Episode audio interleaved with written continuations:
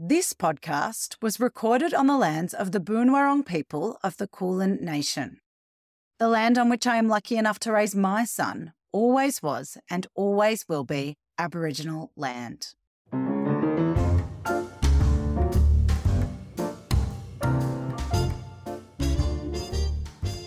Our society and culture isn't set up to support women. It's just not, full stop, right?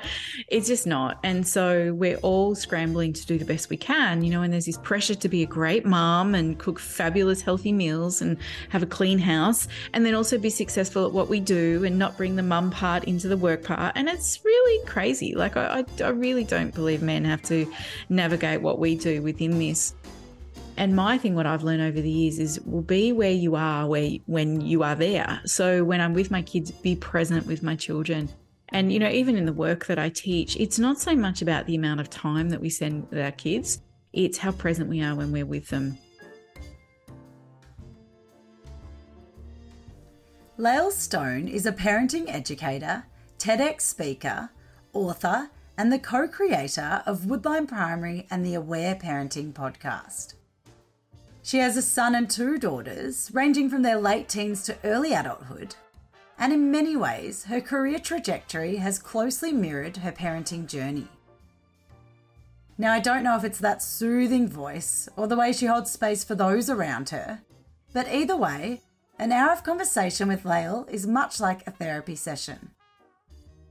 Here, we talk knowing when to walk away even when the party's humming, how we can help our children without solving their problems for them, and the moment she did a TED Talk in front of her adoring kids.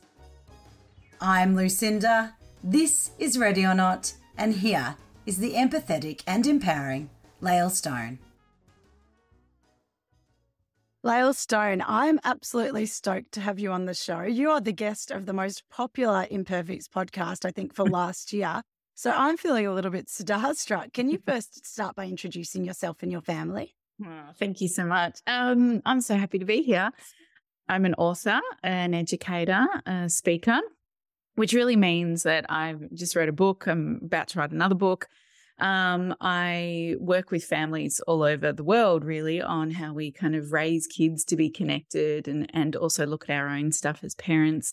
Um, I do a lot of speaking, so I work with the Resilience Project. I do talks for them. I do talks, you know, all over Australia on on parenting and looking at our own shadow stuff, that kind of thing. Uh, I'm the co-creator of a beautiful primary school that we opened a few years ago called Woodline Primary. So that took quite a few years of my life to open my school. Uh, and I'm also a mama to three beautiful children. So uh, my beautiful son Kai is nearly twenty-three.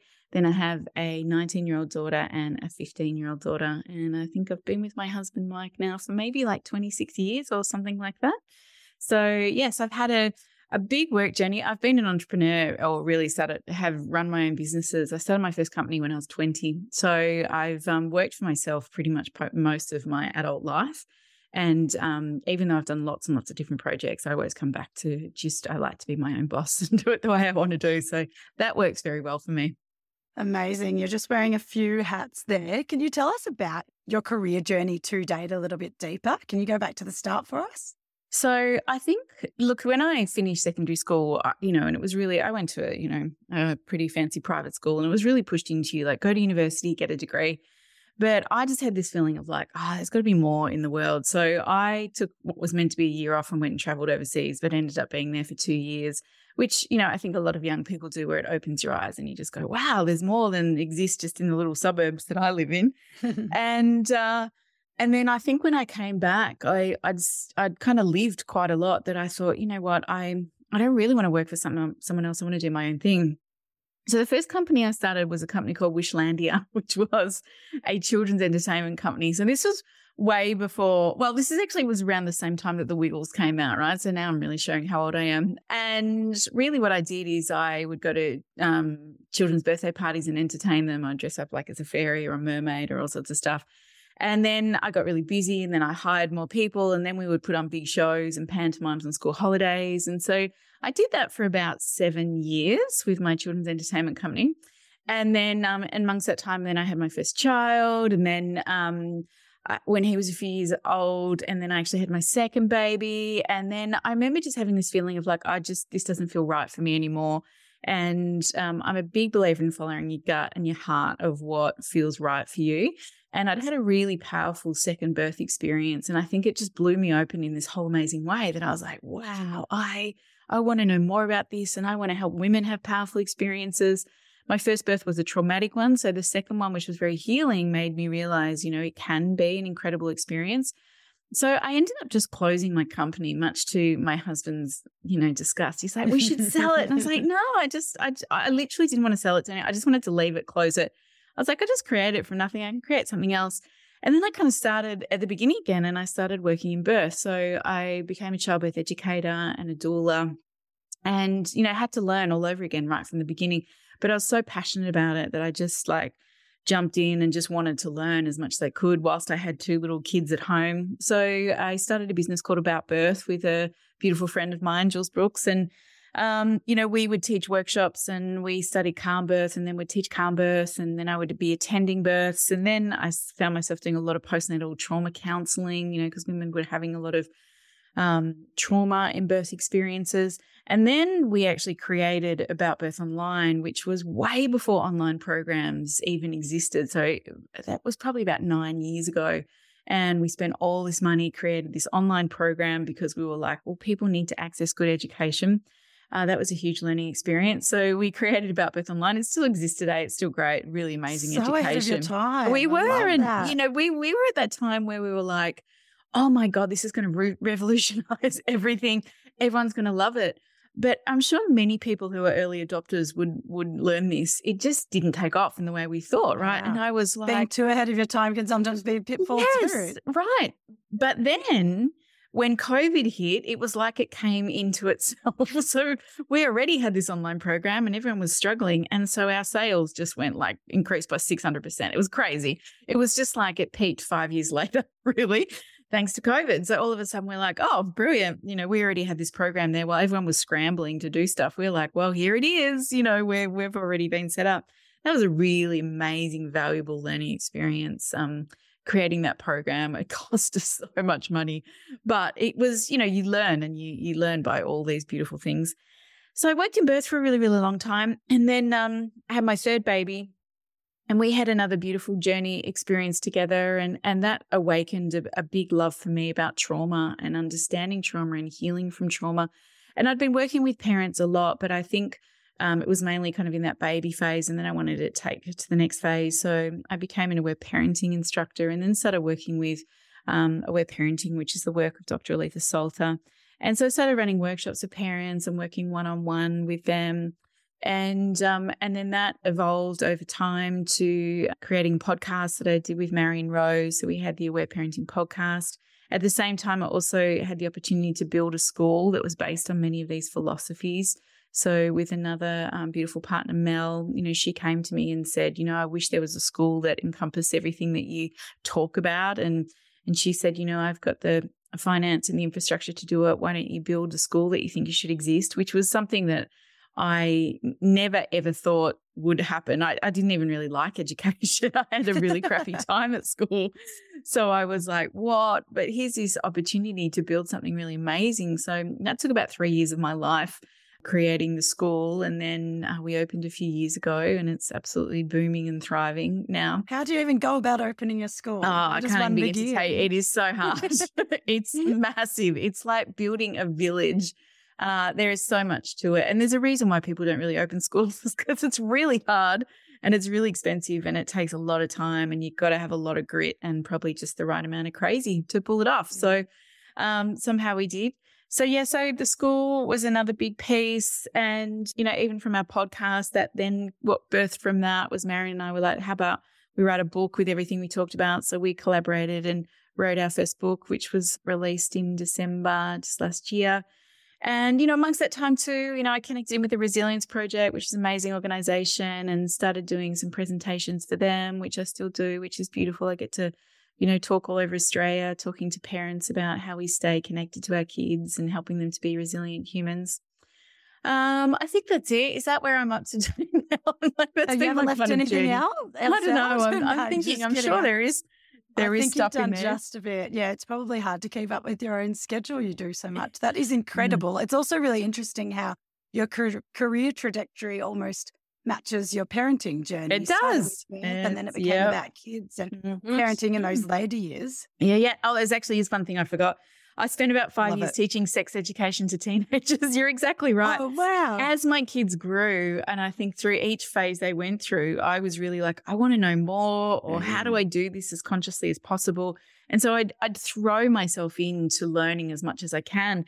And particularly when my son, when he was about thirteen and was really starting to go through puberty and just developing, I was really like, wow, I just really want to make sure that I get mm. this right. Like, I want him to be an excellent human in the world.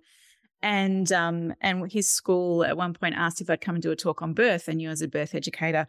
So I came in and did a talk on birth, and then I was talking to one of the teachers going, you know, do you, te- do you talk to the kids about pornography and about, you know, healthy relationships and boundaries and consent? And they're like, oh, no. And I was like, oh, my God, well, you need to. And can I come and do a presentation for you? And they're like, yeah, for sure. And so then I just created something, and then some other school heard and another school heard. And before I knew it, I was just teaching it in schools because people were like, we need more of this. So that was a beautiful, juicy part of my journey as well. Learn, you know, working with teens a lot and bringing a whole different lens to sex education. And um, that was also really, really valuable. So I'm a big believer in just following um, what life brings to you and, you know, following your passions within it. And I've always worked for myself. So I've, you know, I love to collaborate with others. And, but really at the end of the day, it's about, I, I like to be able to do it the way I want to do it and, and in my timeline, you know, and juggling family and all those kind of things. Amazing. It sounds like you were ahead of the curve with that as well. If I can now take you back to when talks of a family, creating your own family come to be. Can you tell us a little bit about that, specifically, I guess, from that business owning point mm. of view? Well, I would love to say that it was deeply planned and we, we got spreadsheets and we looked at stuff. It was literally like a, oh, maybe we should have a baby one day. Now I'm telling you, we were young. Like I was twenty-four when I got pregnant and oh, so wow. naive, so naive, right?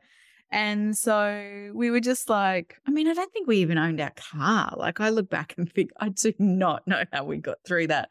But I think both my husband and I are really just not so much spontaneous, but we just follow our gut. Like we're like, yeah, where is this? And and part of me felt really ready to have a baby. Like I'd traveled, I'd been running my own company. Like there was part of me like, what's next? And so we kind of joked one day about having a baby. And then literally like two or three months later, we were like, oh, whoops, we're pregnant. So there was no planning.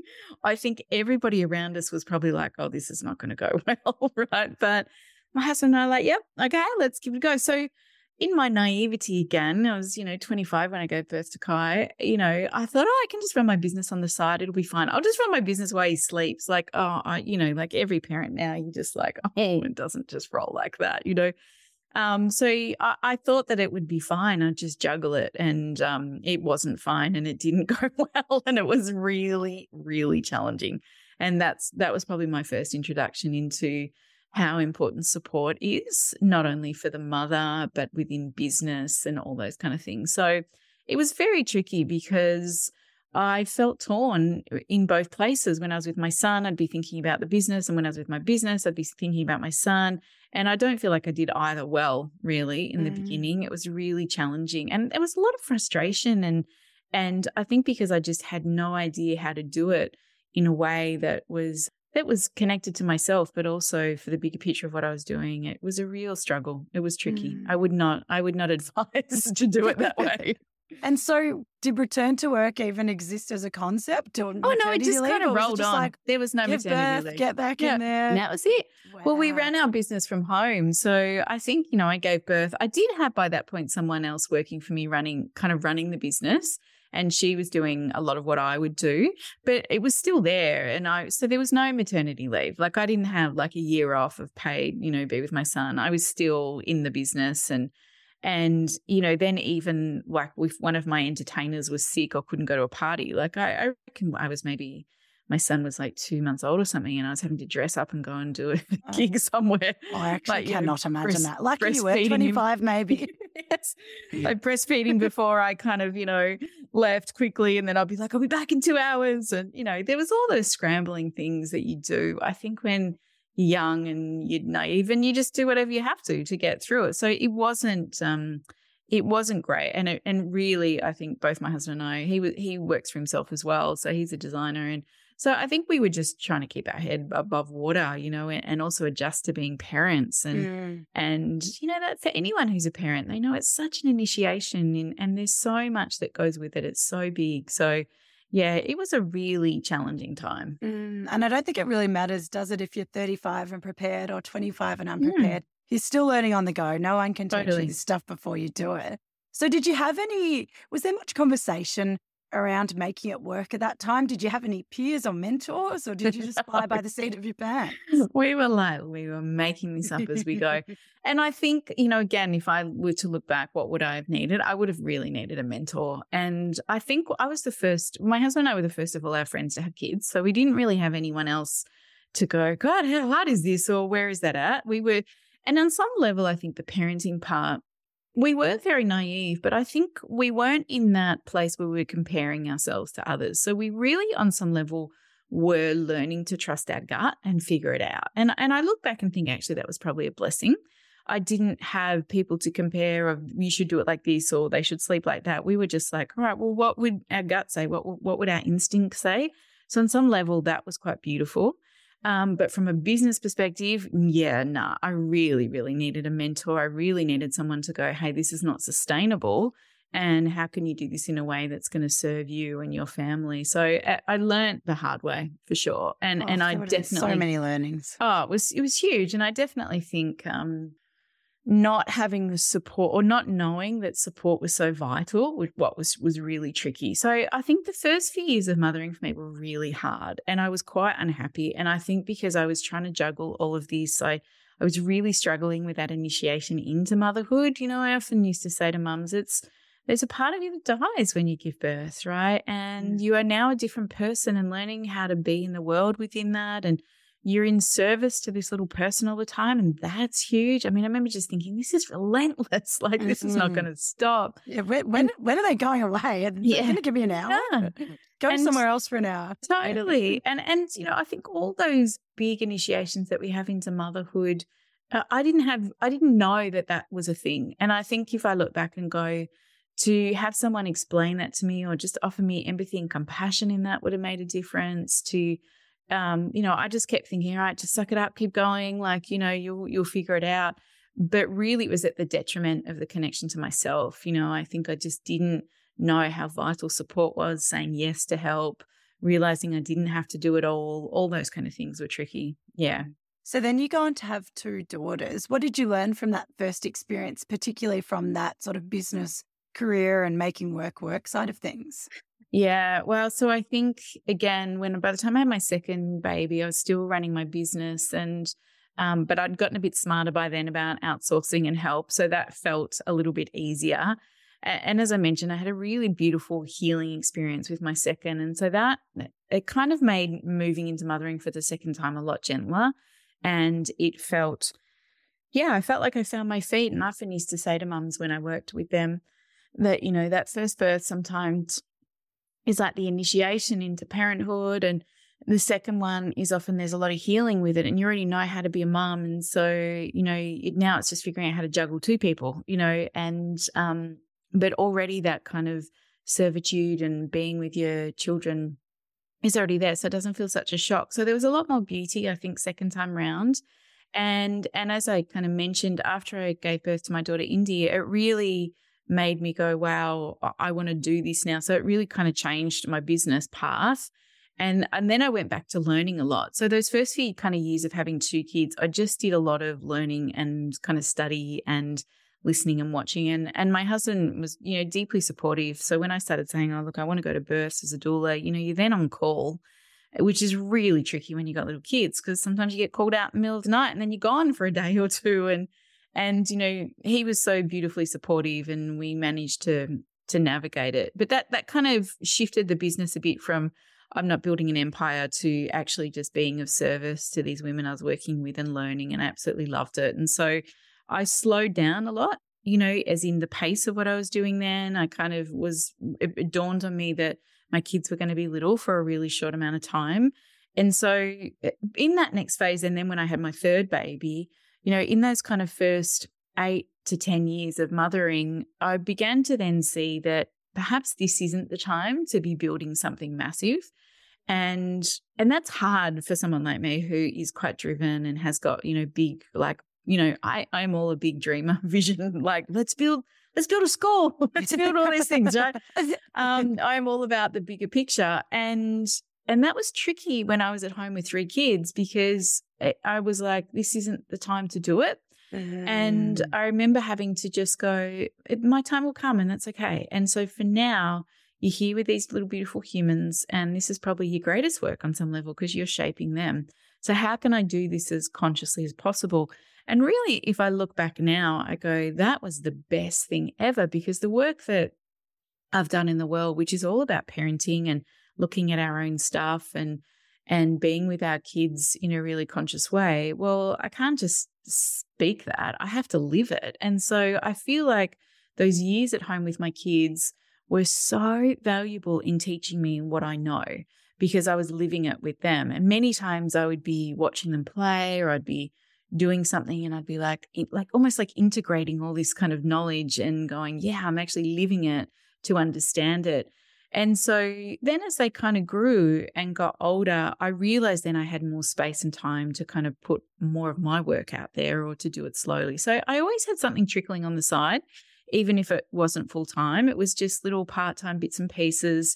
And then I think as they all went to school, they were all at school at some point and I had more space, I was like, okay, there's a bit more time and energy. And and really then as they moved into adulthood, and I must probably say the last four years for me has been where my work has really landed. And I actually see the wisdom of that because I think I needed to mature. I needed to know what it was like to raise children into adulthood. Um, it, it has been a time of patience, but now I really see that it is time. It's about timing. A lot of the time it's about timing. Mm-hmm. And for me, it's like, this is the perfect time for all my stuff to launch in a bigger way in the world. Even though I've been doing it for twenty years, it's like now I don't have to look after children as much. You know, my, my husband, we've kind of swapped roles a bit now. Like he kind of takes care of the house and the washing and, you know, he drives my daughter around and I do a lot of travel for work and, And it and it works really well now because I'm not needed as much and um and we've got that beautiful balance. Mm, what an interesting journey. I imagine you're right now at the peak of your career. You seem very busy. You're becoming very prominent. And your kids are also entering that next phase, I guess. You have young adult and late teen kids. What does making work work look like for you now? Yeah. Well, it's really different because it's – and it really is these different phases of raising your kids. Uh, I mean, it, look, even if it was six, seven years ago, I probably wouldn't be where I'm at now because, you know, I would have had two teenagers and still a young one, and teenagers still need you. You know, it's it's different needs, but they still need you to be around. So I probably wouldn't have felt comfortable to do it now. But I think because my third child, she is a third child, you know, she's fifteen going on twenty-eight. So we often joke that she, she often looks at me, she goes, Mum, I don't need you to parent me, I parent myself. And I kind of laugh and go, it's pretty true with the third kid. Yeah, it's anyone who has three or four children will know the third one, third and fourth are pretty robust. They're like, yeah, whatever. um, I think now it's really different. Like my adult kids are living their best adult lives and we catch up, you know, when we can, and it's beautiful to spend time together, and then they go and do what they're meant to do, which is what, what it should be. And, you know, my fifteen-year-old, you know, she's doing year ten and, you know, she's really content, and we check in a lot and we hang out and we just have really quality, beautiful time together. But it's okay that I'm not there all the time now. Um, whereas when they were younger, I, I really saw the benefit of being around for them and having that spaciousness so that when they do have something going on or they need to talk, I was present. And I think that's a really tricky thing, particularly for women. Because when you do love what you do, or you have, you know, great passion for your work, it can feel such a massive split because, you know, there's that part, that mama part of you that's wanting to hold that space and wanting to be there. And yet there's another part of you that can feel really career driven. And, and again, I kind of come back to sometimes it is just about timing and taking a breath and knowing it's not always going to be this way, that that it will, your season will come. I, I remember mm. hearing and thinking that and thinking, yep, that's okay. I can just mark my time. For mums that maybe aren't able to, I guess, pause as much while their kids are young, I guess self-compassion and forgive, forgiving ourselves is quite a key theme that's coming up in these episodes. What mm. would be your advice around if you can't quite be there as much as you would like to? Yeah. It's, well, I think it's really, it's really hard. We do, we are not set up, our society and culture isn't set up to support women. It's just not, full stop, right? Mm. It's just not. And so we're all scrambling to do the best we can, you know, and there's this pressure to be a great mom and cook fabulous, healthy meals and have a clean house and then also be successful at what we do and not bring the mum part into the work part. And it's really crazy. Like I, I, I really mm. don't believe men have to navigate what we do within this.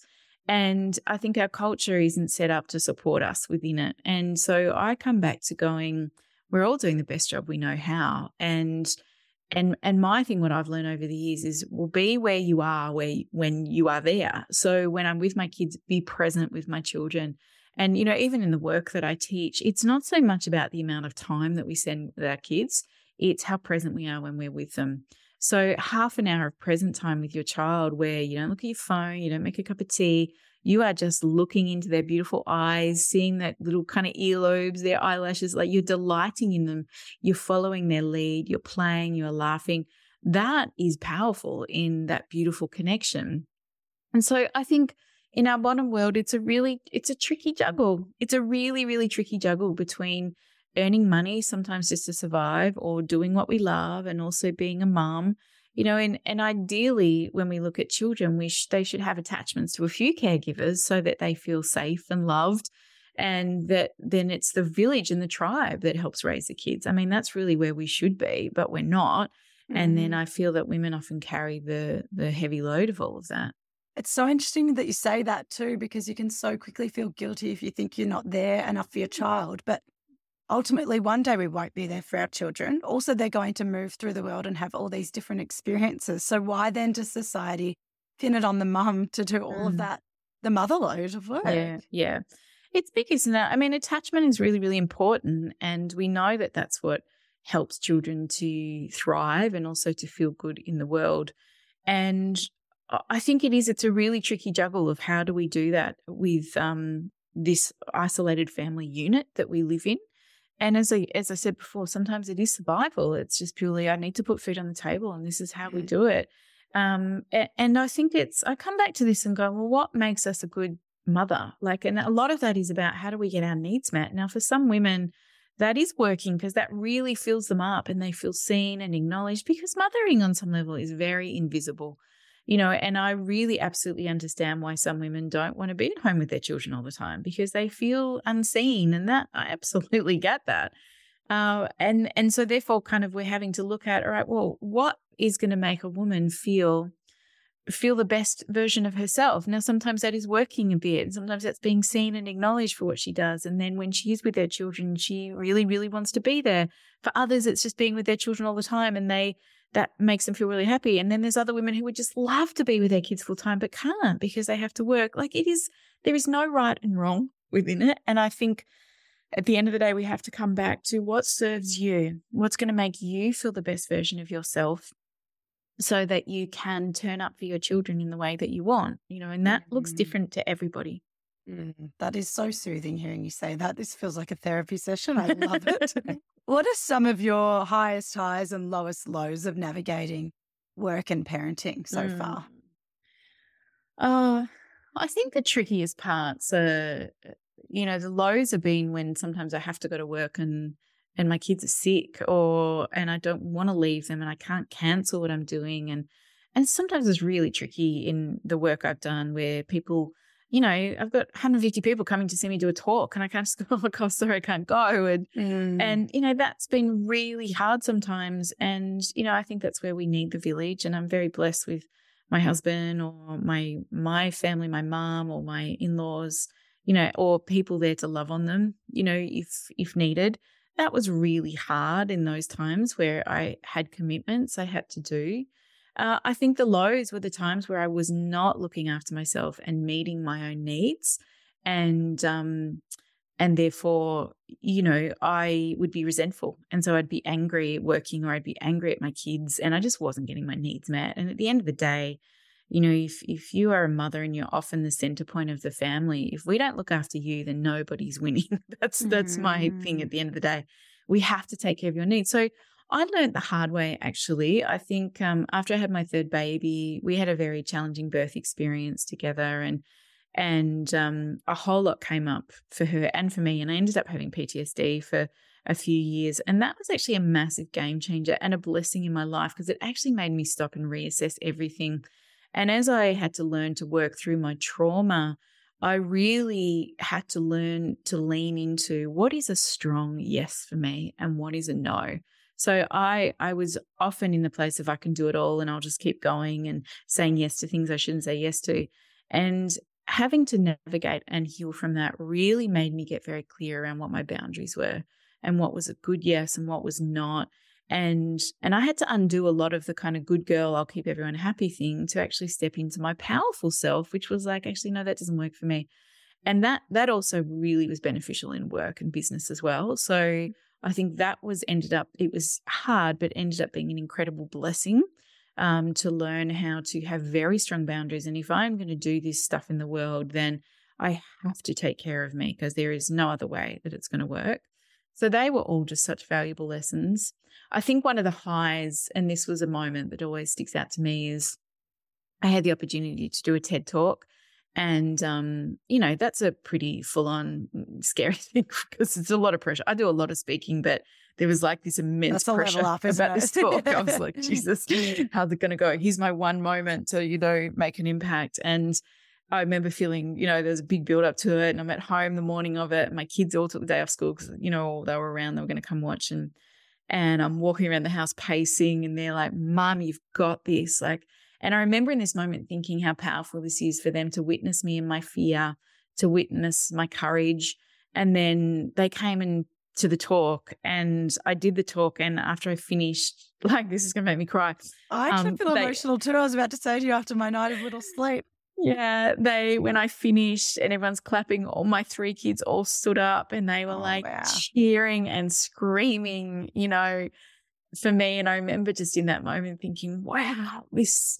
This is why you do hard things, and this is powerful. Mm. My children watching me put myself out there, being courageous and brave, and them mm. seeing this, this is an imprint for them that they can do the same thing. Yeah. And, and what a great lesson, because we all have to do hard things in life. It may be a very small talk to one person mm. in a meeting. Mm. It may yeah. be a TED Talk to mm. thousands, potentially millions online, mm. but it's pretty amazing that you're able to model that firsthand mm. with your kids yeah. and be yeah. like, I can do this and you can yeah. too.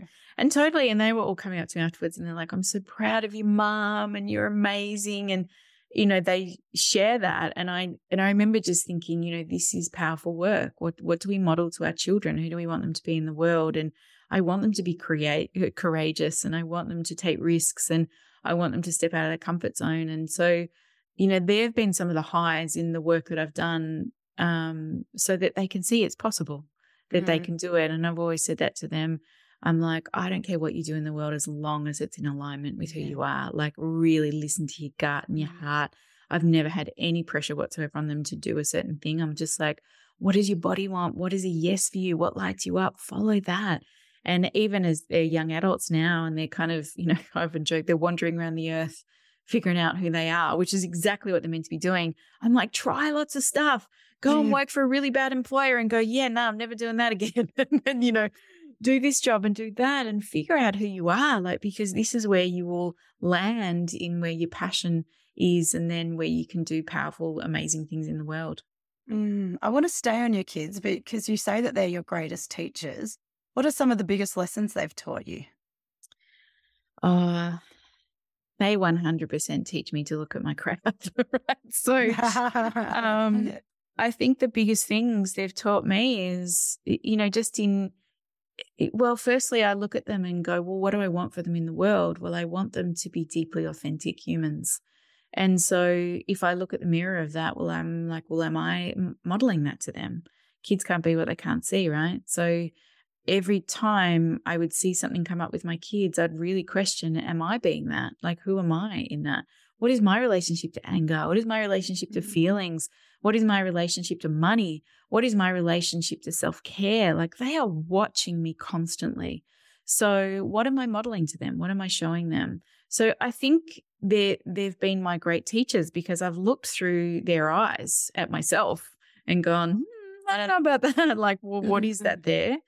Um, they have all taught me to trust deeply.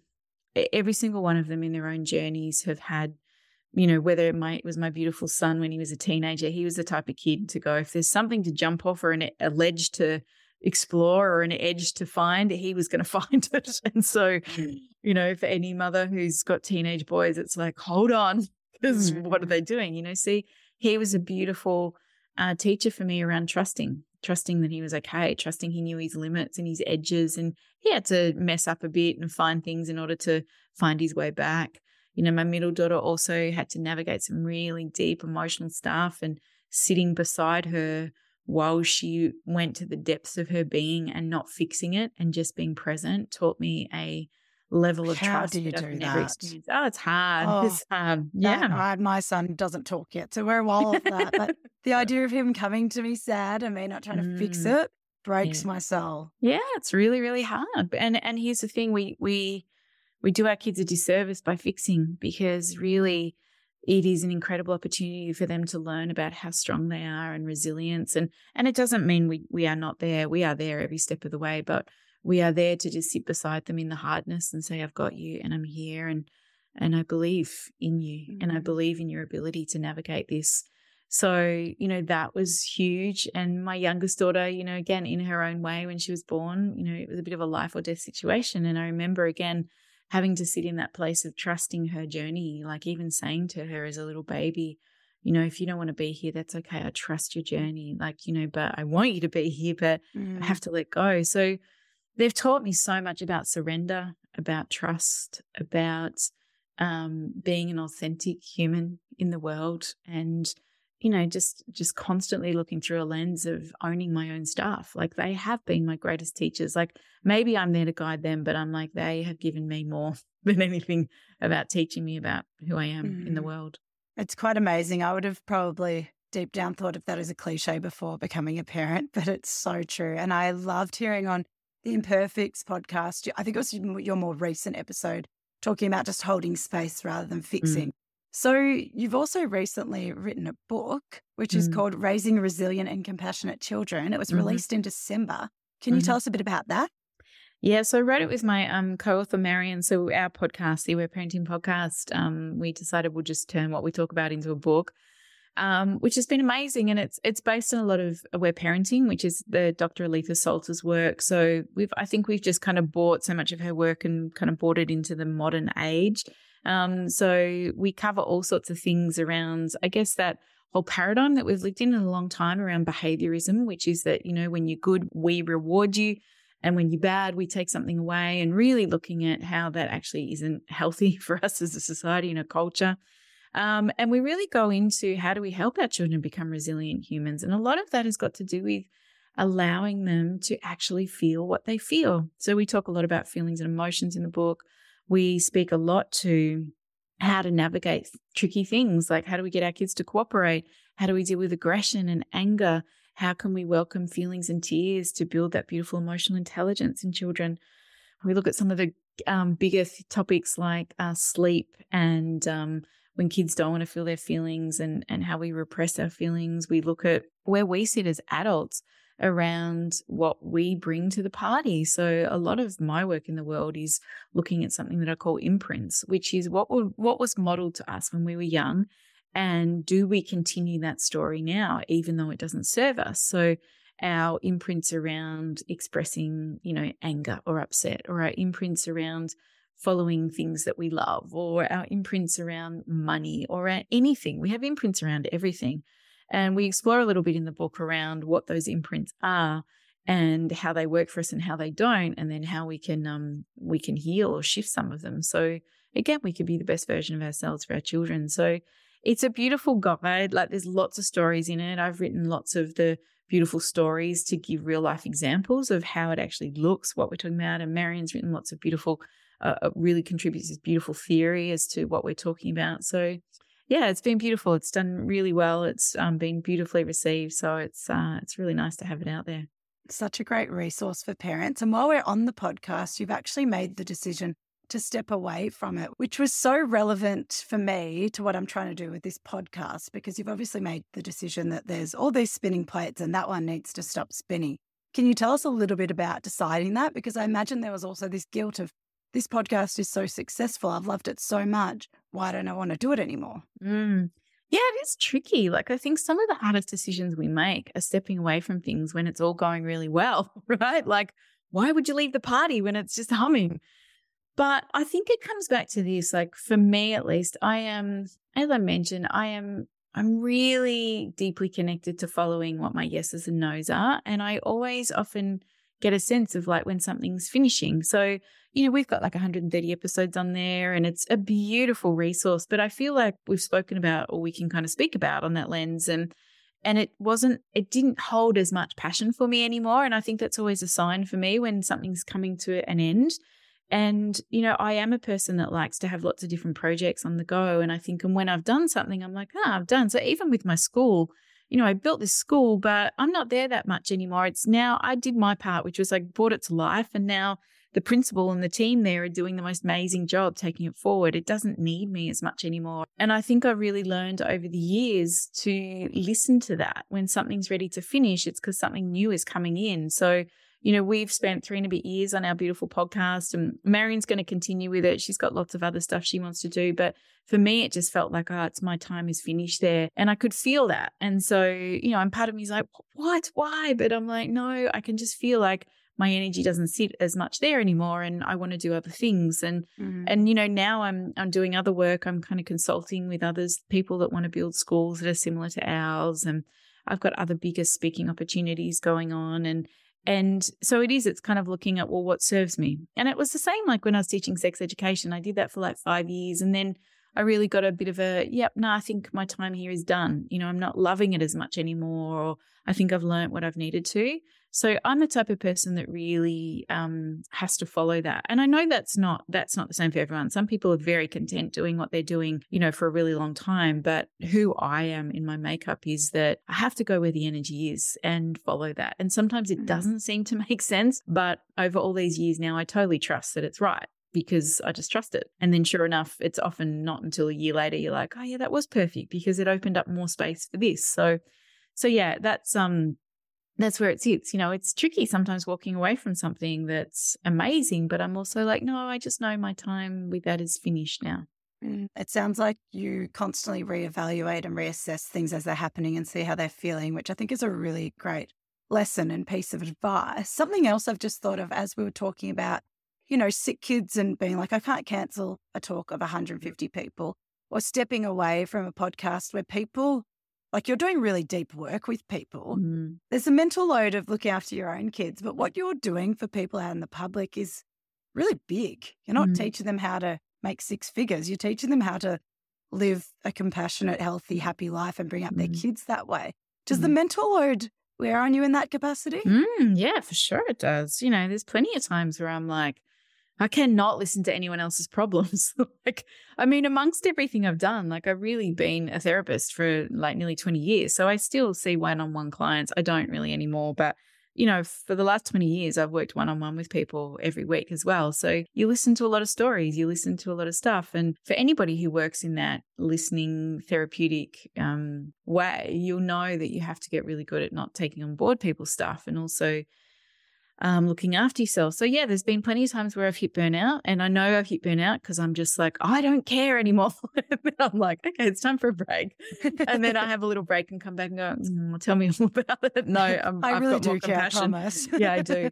But I think that's been a good sign of knowing when you, you get compassion fatigue, you get a point where you're like, I can't do this anymore. And, and I think the thing is, and again, I find this so valuable, like I've listened to people's stories for twenty years on all sorts of things. And I'm like, even though there's different circumstances, all our stories are the same. They all come back to the same hurt. They come back mm. to the same wounding that most of us have, which is, am I enough just the way I am? You know, they all come back to this deeper core work around who we are as humans and, and what needs we had as a child that maybe got met or maybe didn't get met. And, and is that still playing out in our life now? And then how do we work with that? So I see that, and, you know, I've over the years, I've created online courses on this and I run different immersions and stuff. And that's really beautiful because you can reach more people and help them to find their place. So I think it, for me, it's about innovating and also going as, as I grow, what do I really want to do anymore? And also it's how do I reach more people? And that is, you know, that is something that I really value. At the end of the day, whatever work I do, it has to be in alignment with who I am, but it also has to make a difference on the planet. That's really important for me. If you could give new mum Lael one piece of advice about mm. parenting and navigating career and parenting, what would you tell her? Support, support, support, support.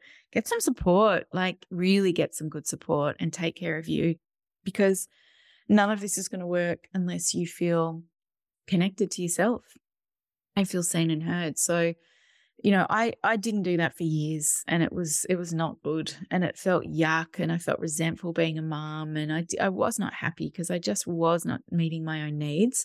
And so, and I really stand by this, I became a really happy, calm, peaceful mom when I met my own needs, because then I didn't yell anymore, and then I had spaciousness to meet my kids in their stuff. And and particularly in those years when my kids were little, I, you know, if I look back now and go, it was a time which was a bit challenging for that determined part of me, but it was a season of slow, right? And and know that, that, that it will pick up again, but for now it's slow. Be with your beautiful little people, because it is true, and I know it sounds so cheesy, but they're only small for such a short amount of time.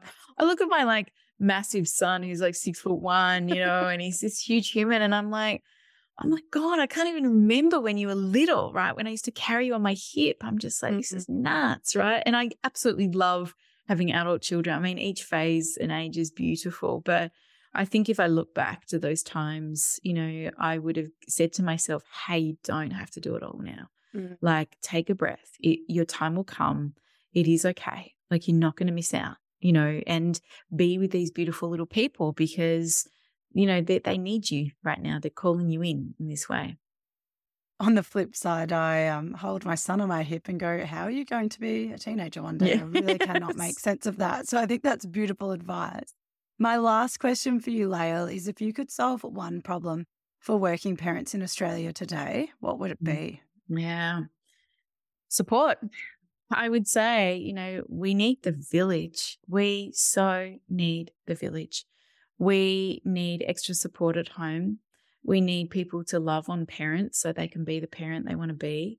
I think that um, we all know what kind of parent we want to be. We want to be calm and connected, and we don't want to yell. Um, but we often aren't getting our needs met. We're often stressed. We're worried about money. We're juggling too many things, and we're not actually connected to ourselves so that we can be connected to our kids. And so I think a big issue within that is, how do we support families more? We need to change how we support young families. It just does not work. And our kids are the ones that pay the price for it, I think. And we see that with mental health. We see it through, you know, just even the aftermath of what we've gone through with COVID. So I don't know how that looks from a big systemic infrastructure point of view, but, you know, if everyone could have like a beautiful nonna who would look after their family, oh, make love food, a nonna. Who would make food for them, who would be with their little ones, who could just give. We all need a Mary Poppins in our house, mm-hmm. you know, or I used to say that when people have babies, like everybody needs a postnatal doula to come and love on that family for a year, to help them with the washing and cook foods and listen to them and and play with the kids and just be there to offer that extra support as you find your feet and find ways to do it. And so I think, you know, we need more support, but also I think we need to lean into the village and find our own village for support. You know, in the hard years of, of raising little ones, um, I had a really beautiful friend. I still have a really beautiful friend, and she had children the same age as me. And on those hard times, I'd be like, let's just swap, like, you know, you take my kids for a few hours, I'll take yours. And we would often make food for each other, and we we would joke, we're like, we all need to move in together, be mm. one big family, because we need two wives. It just works better.